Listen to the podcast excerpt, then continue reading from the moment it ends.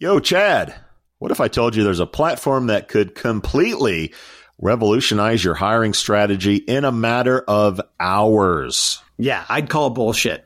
Well, it's not bullshit with AI for jobs powered by our friends at This Way Global. Okay, I'm listening. Uh, while everyone else is fishing in the same old talent pools, AI for Jobs can source over 160 million diverse candidate profiles. This Way Global has established unique partnerships with over 8,500 trusted diversity partners. So, wait a minute. All of the hard on the ground work is already done. That's right, cowboy. You can discover 300 qualified candidates per job rec instantly. Wow. It's like having a candidate sourcing magic wand. Dude, if you had a magic wand, you would have Mexican pizzas all day. Mmm. Uh, stop distracting me, Sowash. AI for Jobs advanced matching algorithm analyzes past applicants using trillions of historical matching events and over 1,600 data points. Now, that is what AI should be doing, saving recruiters time on sourcing while they provide a white glove candidate experience. Let's wrap this shit up. I'm hungry. Listen up, kids. Revolutionize your hiring process today by jumping over to thiswayglobal.com and checking out AI for Jobs, where you can learn more about how to leverage AI for your recruiting instead of just writing poems and grocery lists. That is thiswayglobal.com. We out. Hide your kids. Lock the doors. You're listening to HR's most dangerous podcast. Chad Sowash and Joel Cheeseman are here to punch the recruiting industry right where it hurts. Complete with breaking news, brash opinion, and loads of snark. Buckle up, boys and girls. It's time for the Chad and Cheese Podcast. Oh, yeah. What's up, everybody? It's your favorite guilty pleasure, aka the Chad and Cheese Podcast. I'm your co host, Joel Cheeseman, joined as always. Hello. The Chrissy to my Janet, Chad Sowash. And today, geez, we're going back in time and bringing it to the present day with Richard Cho, Chief Recruiting Officer at Gem, also known for his sin at Cisco, Facebook, Dropbox, and Robinhood, and a short six months at eBay. Richard, welcome to the podcast. Thanks, Joel. Thanks, Chad. Thanks for having me. Dude, so eh, we need we need a little bit more about Richard. We need a little deep dive into the yoga, vegans, He's a complex person. meditation, 108 degree heat. Tell us a little bit about you. What what are you dealing with today? Oh man, I'm a I'm a you know square peg in a round hole. I've always been that way growing up. Told I was supposed to be an engineer, didn't want to be an engineer. Uh, and then I fell into recruiting and I had an engineering brain and I felt like, wow, I, I, really suck at recruiting. So how do I marry these two together? So, you know, really my bio is, uh, you know, I'm a recruiting leader trying to use engineering data and insights to be better at my job. And we'll, we'll see how that works. Well, I have to tell a quick story because Richard uh, Cho, Cho blocked out the first time that we met. He is so scared. me too. I uh, yeah, Joel Joel's met me just way too many times. That's the problem. That's that's the problem. I'm still blocking it out. I actually came off stage after doing a presentation around the most exciting thing in the world, OFCCP compliance. uh, and Cho, you were at Facebook at the time. You came running up. Maybe you weren't running, but you were you you had a pep in your step, and you said, "I just learned Facebook." Was OFCCP, and I don't even know what that means. Can you help? and the look in your eyes, it was it was the, the difference between uh, scared little kid and a longingness of "Can you help me?" That's how I remember our first time meeting, Joe. I, am glad I made a lasting impression. Uh, yeah, it's uh, you know, and it, it, was rooted in fear, which is typical. Um, That's how most people meet Chad: fear, yes. despair, you know, Uh-huh. the end. Yeah, exactly. Well, you know, really what I was trying to figure out is how do we get out of this, right? Having having done some OFCCP at Cisco many years. And you went to Chad for help for that? Jeez. Oh yeah, I'm like Uh-huh. Chad looks like a guy who can get me out of this pretty easily, right? Yeah, So, yeah. Well, uh, well, when you take millions of dollars from the U.S. military, you ain't getting out of that, big boy. That's right. That's right. Finally, the seed to Facebook's demise has been revealed. it was Chad Sowash back in the aughts. Nice, nice. Not so much. Well, Richard, my my immediate question is: uh, I mentioned the brands at the beginning: Cisco, Facebook, Dropbox, Robinhood. Oh yeah. Why why Gem? And not that that's anything against Gem, but it wouldn't necessarily like if I was playing which which one of these does not look like the other. Gem would kind of stand out to that. And I do agree that we do need more people like you in our industry just like i think Oh, we need more vendors in the recruiting you know corporate recruiting but but why Gem? Why now? What was it about this opportunity that really uh, got you interested? Yeah, if you were to say five years ago I was going to join a recruiting tech company, I, I would have called you a liar. Uh, so basically, the path to Gem started with my relationship with Steve, one of the co-founders, and uh, and then I had an opportunity to work with Nick, but I don't remember him at Facebook because he was a rising star and. Uh, I was in a different uh, role at the time. But what I remember about Steve is he was just so uh, adamant about getting recruiting right. Like, why is this hard? What is it? What's what's uh, so difficult about recruiting? Isn't it just about posting jobs? And he really was engaged in learning as a as a engineering manager. So fast forward a few years later, when he came to me at, when I was at the Chan Zuckerberg Initiative and said he was building this product, would I be open to be a beta uh, user and provide some input into the direction of the product? I said, yeah, absolutely. I remember how engaged you were.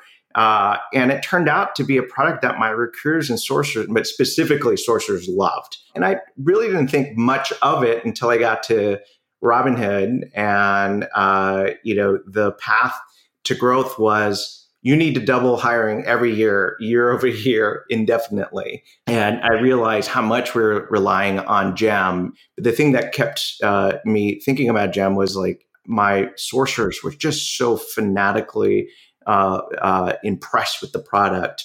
And then, you know, fast forward a few more years later, when they reached out to me, I said, I have to take this call. This is a recruiting tech organization that has the people, the technology. It's a beautiful product that people uh, love and it's delightful. And one conversation with Steve about the future of recruiting that that really you know was it for me uh, I, I needed to be a part of this So, what is the chief recruiting officer? Are you actually just focused on recruiting great talent into Gem, or is it beyond that? Is it product? Are you part of you know the the product and marketing and messaging and, and understanding of what recruiters really need in a product? yeah i, I want to answer that question in in, in two different ways because like there's one where i truly believe chief recruiting officer should be a trend in every industry. So i'll answer it in that way but also i'll talk about you know my unique role here at gem because my background and the implications of how it can help uh, with the product.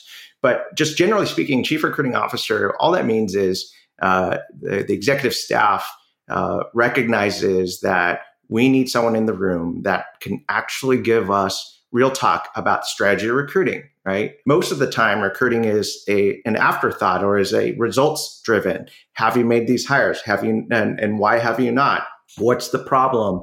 And it and it took very persistent recruiting leaders to say let me show you the data. There's actually some trends. Uh, there's a cause and effect to compensation equity our brand positive pr negative pr and here are the things that you need to do to be more strategic and so, what I truly believe is one of the hardest things for companies to deal with right now is how do you create a strategic recruiting organization that actually flows with market trends, able to be, able to be super effective and bring in the right people, and have real talk with uh, C level members as a as a peer, as an advisor, to be able to really shape the direction of, of talent. And so, I actually think that's a that's an important trend uh, that most companies should should heed. I think the CRO is definitely somebody you should model off of, and and that being the, the chief revenue officer. As you start talking about real talk, the only thing that the C suite really responds to is the bottom line talk. And when you start talking about market trends, you need to talk about revenues and impacting the bottom line as talent. Because one of the things that we don't do in this industry enough, we hardly do it at all, Joe, is we don't talk about the talent that we bring. We are the heart and soul of every organization. If we don't have talent in an organization, we can't produce product, we can't create new code, we can't sell, we can't uh, monitor, we can't use customer service to retain. Without us, the bottom line doesn't exist. So, why is it this real talk isn't bottom line talk. And I do love, again, the, the reference to CRO. We need to start thinking like chief revenue officers instead of HR. Tell me, tell me what you think about that. Uh, I think that's a great analogy, uh, Chad. Because like I was, I was around when this uh, senior most level uh, go to market position was SVP of sales, uh, and that was also just results driven. It's like, hey, did you make sales or not? And when the advent of the chief revenue officer uh, really became popularized, they talked about how marketing affects uh, sales, how lead generation affects sales, how mm-hmm. Pricing affects sales. And they were invited to the table to talk about in order to increase revenue, we need to you know modify our pricing and so on and so forth.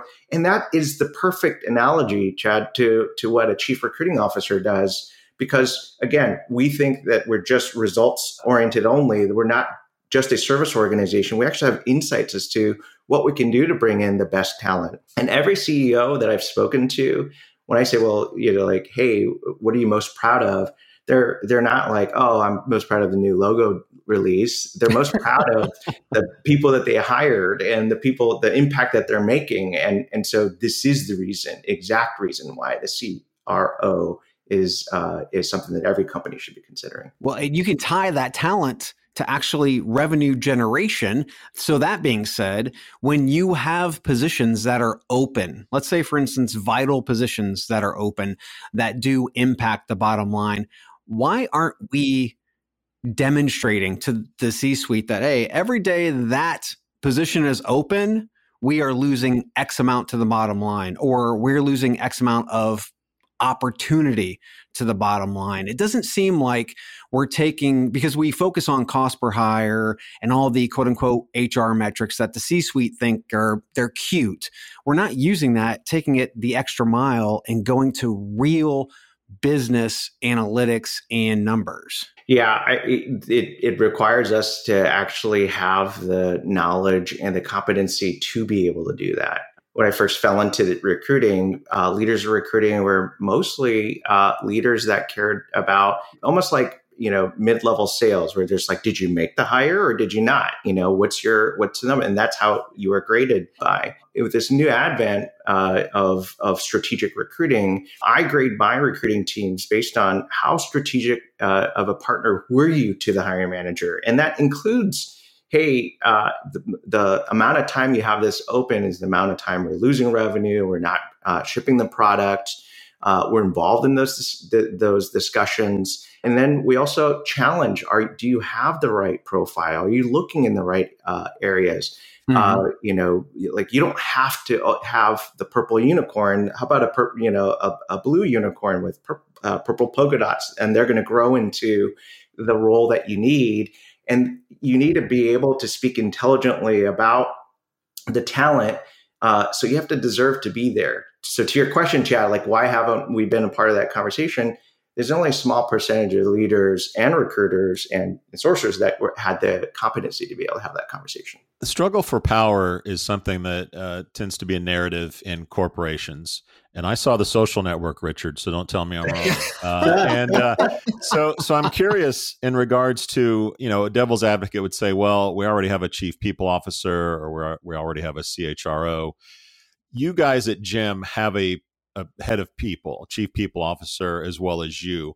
What's the division of of labor there? What's the is there a power uh, division? Who has who has employment brand? Who has marketing? Who ha- like how is that divided? Because I think a lot of companies will say, well, we already have that. We already have the chief recruiting officer. We just call it something different. Yeah. So, you know, if we think about the people organization in general, there's so many moving parts uh, internal sentiment, attrition, uh, compensation, market changes, and recruiting is one part of that. Most companies in the past looked at recruiting as a service organization that's just filling open roles based on a forecast that finance created and hiring managers are are advocating for and validating. And recruiting was never part of that discussion. And partially, uh, as I mentioned, the competency wasn't there. But the other is like a CHRO only has so much, so much time in the day to be able to advocate for the most important things across all of people. So, you know, at, at Gem, the way Heather and I delineate duties is like I live and breathe talent acquisition, you know, 24 7, 365. And we partner around what's important, not only for our, our executive staff, but also uh, for the board. You know, what, what do we want to share with the board that is important uh, so that they have confidence that we're moving in the right direction. She includes me in conversations ahead of time around uh, shifts in uh, hiring forecasts. And, and, and I'm invited into the table of all the, all the senior leaders around how this impacts our goals, our revenue, and having that visibility and being able to uh, create a strategy before uh, most recruiting teams are even aware uh, is a game changer. And this is another reason why most companies should shift to this model because instead of the head of recruiting finding out in March of the beginning of the year what their headcount target is, uh, having the conversation earlier is a strategic advantage. Okay, listener, how can you help your employees become more productive? I have answers. How about automating? manual and repetitive tasks, giving meaning to data, then allowing that data to actually drive decisions. And how about matching people to your jobs quicker? Well, wait. The Chad and Cheese has a new LLM? No, Cheeseman. I'm talking about Textkernel. Ah, okay. That makes more sense. What I'm hearing is the groundbreaking concept of, wait for it, yeah, simplicity. seriously though, seriously. Textkernel cuts through the complexities like a tortilla chip through some hot nacho cheese. Oh my god. Really? Nacho references already. Anyways, Textkernel brings efficiency and productivity to your operations. Textkernel seamlessly unifies your tools and data to drive efficiencies and success. Textkernel is creating new opportunities for your recruitment journey Kind of like adding guac to my barbacoa burrito. Oh my God. How about extracting meaningful insights from data? I mean, that, that's something. Swiftly matching yeah. people with jobs, automating repetitive tasks. Who knew such advanced concepts were even possible in the land of human resources? Uh, we did, Chad. We did. Dude, wrap it up. I'm a little hungry. Imagine that. Uh, okay, listener. Get ready to use today's tech to drive efficiencies and productivity. Visit textkernel.com. That's T E X T K E R N E L dot com. Mmm, nachos. it sounds like Richard is not a quiet quitter, Chad. It sounds like he's working all the time. Curious about most executive positions are are solid whether times are good or bad, right? You always need a CTO and these things, right? But when there are layoffs impacting businesses, when there's a hiring freeze, which we've been hearing a lot more often in the news, what role does the CRO have when there's a hiring freeze or we're going through mass layoffs, or is there a role? Yeah, oh yeah.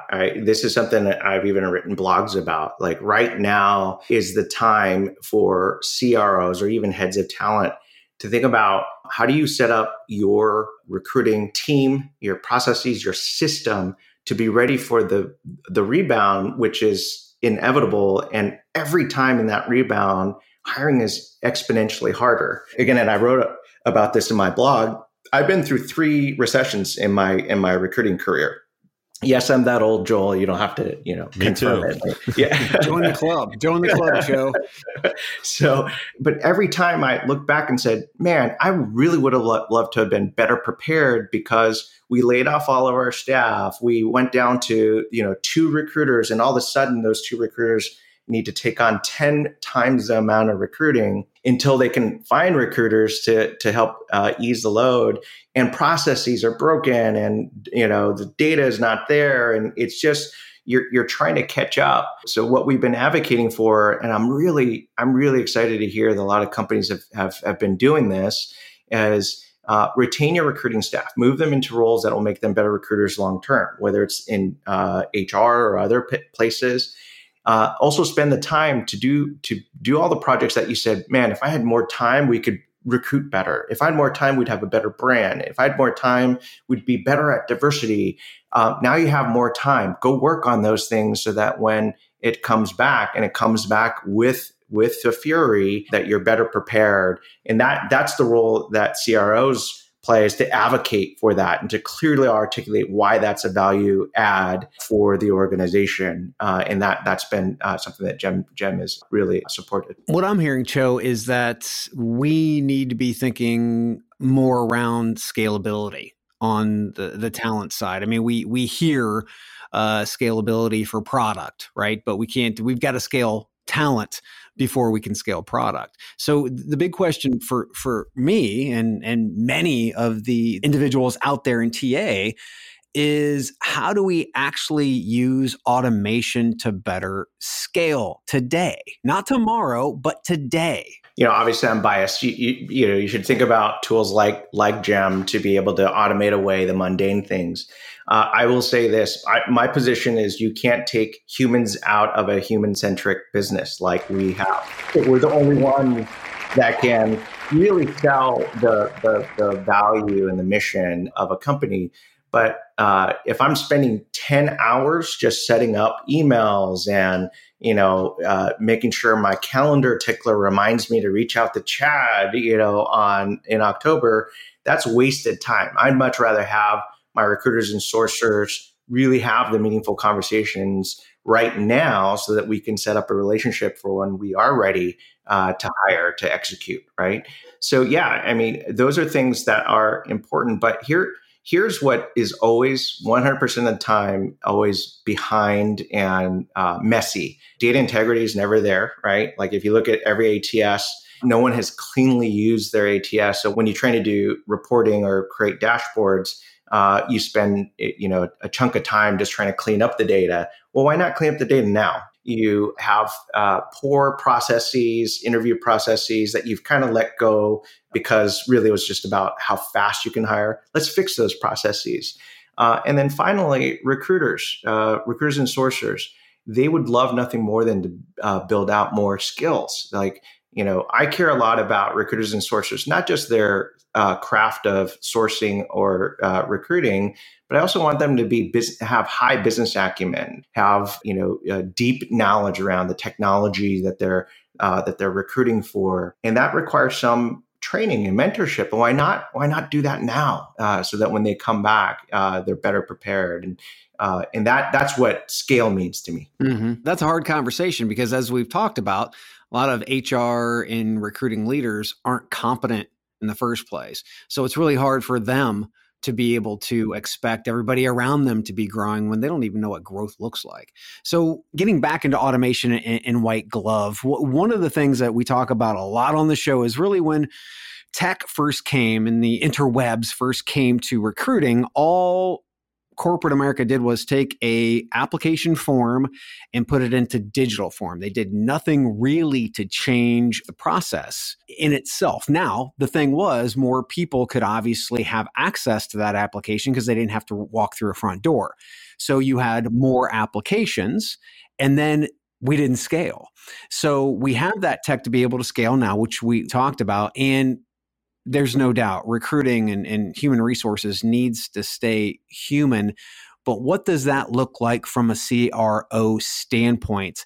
From a technology standpoint, because what we do is we sit there and we put a piece of technology in and we walk away when we know the market is fluid but yet we are not fluid. How do we change that as in being a CRO? Yeah, I I love this question. You you you hit a nerve. So let me uh, hold me hold me accountable to make sure I don't go for an hour on. That's good at hitting nerves. Yeah, I'm going to take a little different route because uh, I believe uh, it's not just about the CRO. It's actually a trend that I've seen in the market. So, you know, dinosaurs were roaming the earth in 1998 when I first uh, fell into recruiting. And I remember. what did he just call you, Joel? That's a T Rex, Chad. Joel and I were fighting for the one brontosaur meat that we were trying to have for lunch. What I remember back then is it took a better part of two weeks to generate 10 great candidates for any slate. So I spent my entire focus was to develop a relationship with those candidates. I got to know their aspirations. I got to know, uh, you know, their their background. Their their and many of them uh, proactively shared their family stories and what they want, why they they care so much about the careers that they're in. And that's really what I see is really the the human side of the the work that we do. So when I placed them, I knew imminently that they were not only qualified, but their careers were going to thrive as a result. Now let's fast forward in this world of digitizing the interview process and the and the selection process. I can push a button and five and find 500 qualified resumes. Now it's just a law of averages. I reach out to 500, maybe 50 of them might respond to me, uh, and then maybe uh, of the 50, 10 of them might be interested in hearing about a job right now it's about transactions. so i'm like great you know you're interested. Let me just tell you here's a, a stock script of why you should join us and then let me put you in the interview process. And we fast forward law of averages uh, and then lo and behold we make an offer.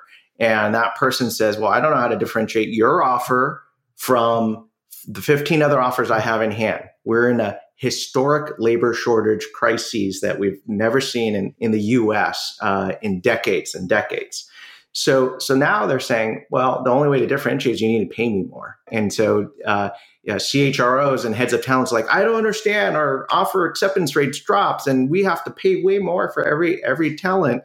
This is just a crazy labor market, and has hundred percent to do with the fact that we took the human out of the human centric uh, role. I remember talking people out of forty percent of their uh, guaranteed annual salaries to join a small little startup called Facebook. Uh, and they did that gladly. Fast forward many years later, they're boy are they glad uh, that they made that decision. Uh, and and I wouldn't have been able to do that if I didn't spend the time developing that relationship. So to your to your question, Chad, you should automate away all the mundane things, all the tactical things. Give your recruiters and sourcers time to build that relationship because that's what's going to differentiate you, especially in a world where candidates or employees are quitting without another job uh, vis-a-vis great recession uh, or great resignation whatever the you know term is people are uh, spending more time now that there's layoffs making sure that your company's solvent that they have you know a mission and values that they're aligned to and they want you know flexibility that, but understand the culture. If I work in you know uh, Bentonville, Arkansas, for a San Francisco-based company, I want to know that they they care about time zone and the culture that I care about and the values, right? And that that is something that a lot of CROs or heads of talent need to think about and advocate for at the at the C-suite. And that's the only way companies are going to win in this war for talent. Did you recruit Chamath Palihapitiya? I did not. Chamath. Oh, you did not. Okay. Well, I had to, I had to ask. Um, settle settle a debate that we have on the show uh, in, in, the last few years. There's in one corner you have the back to office all the time crowd. In another corner you have the hybrid folks, and then in the other corner you have the work from home forever. What's your take on that debate, and where do you fit? Uh, I'm going to give an unsatisfactory answer. It's it depends on the role. so this is this is uh, this is what creates a lot of consternation right now. Um, a lot of people think that they know absolutely what uh, candidates and employees are going to act like before we're all back in the office. No company has been 1000% back in the office unless they were already, uh, you know, even within the pan- during the pandemic. And so we're all making these like assumptions like, oh no, we're, we're going to lose candidates if we're 100% back in office, uh, or we're, I'm sorry, employees if we're uh, 100% back in office. And people are making assumptions like we'll, we'll lose uh, more than half of our candidate pool if we're, if we're back in the office. And the answer is we don't know. But what we do know is people are kicking ass from, from, from home for specific roles. Um, and and it, you know, recruiting is is one of them. But you know, can you do a highly collaborative role where you know uh, it might work out better that you can shoulder tap a product manager and a designer if you're an mm-hmm. engineer. Like should you be working side by side for some parts of the day? Absolutely. Let me ask this a different way richard because you're dancing around this and i i, I want to get to the point here. You're you're a you're a recruiter. Which company would you rather recruit for? A back to office company a hybrid or a work from home forever company which one gives you the best advantage to recruiting? I think it has to be hybrid. See, middle of the road. You just got to get it again. the, what I sort of circle around here is when you were at Robinhood, you scaled the shit out of that company. I think you mentioned it was 400 something to 4,000 something. That's the technical term, by the way. For companies that are looking to do that, give us like two or three tips in doing that. I would think that that work from home would help you scale significantly, but maybe you feel differently. For for high scale organizations, what sort of tips would you give? For we're back to the you know the future of work conversation. What I what I probably meant to say was you need to make sure you trust your employees like professionals. Give them the choice right? Autonomy. Yeah. They'll report with their feet. Like they'll they'll vote with their feet. They'll either leave because you either mandated it or they'll they'll stay because they they agree with it. But back to the scale question you know a lot of that had to do with the fact that robinhood had to think about what is their overall you know value proposition for the employee regardless of if you're from home or in in in office. Are you going to be better? Uh, are you going to be paid fairly? Are you going to be part of a culture that you really really care about? Um, and i think we did that really well. The vast majority of our of our growth actually happened during the pandemic years so I can't say it was because we allowed flexibility because everyone worked from home. I can't say it's because we we asked people to come in the office and there's you know really great snacks in the in, in the office because no one was there. Uh, this is reason why I'm saying no one has this data. And if they said that they know definitively you should be in the office, they're they're lying to you. No, no one knows definitively because um, we don't have the data yet. Yes, I love it. That's Richard Cho, everybody, Chief Recruiting Officer over at GEM. Cho, if somebody wants to connect with you, uh, or maybe I don't know, maybe come work for you at, at GEM, where would you send them? I would actually have them email me directly, cho at gem, C-H-O at G-E-M.com. Connect me, uh, connect with me on LinkedIn. I'm not great with my Twitter, but my Twitter is at Cho Richard, uh, and uh, those are the be- probably the best ways to get a hold of me. Are you sure you don't want to throw out that OnlyFans account, Richard? oh yeah, that's, that's for a different podcast, by the oh, way. Oh my bad, that's that's not our show. Chad, that's another one in the books, baby. We out. We out. Thank you for listening to what's it called? A podcast. The Chad. The Cheese. Brilliant. They talk about recruiting. They talk about technology. But most of all, they talk about nothing. Just a lot of shout outs of people you don't even know. And yet you're listening. It's incredible. And not one word about cheese. Not one. Cheddar. Blue nacho, pepper jack, Swiss. So many cheeses and not one word. So weird.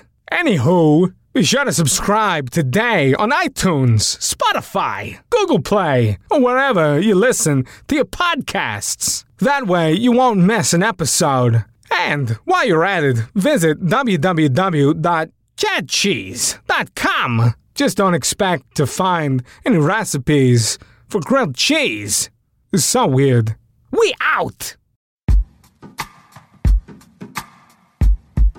The Jim Stroud podcast explores the discoveries and trends forming the future of our lives.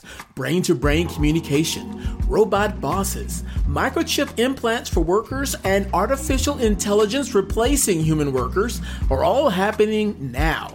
If you want to know what's happening next, subscribe now to the Jim Stroud podcast.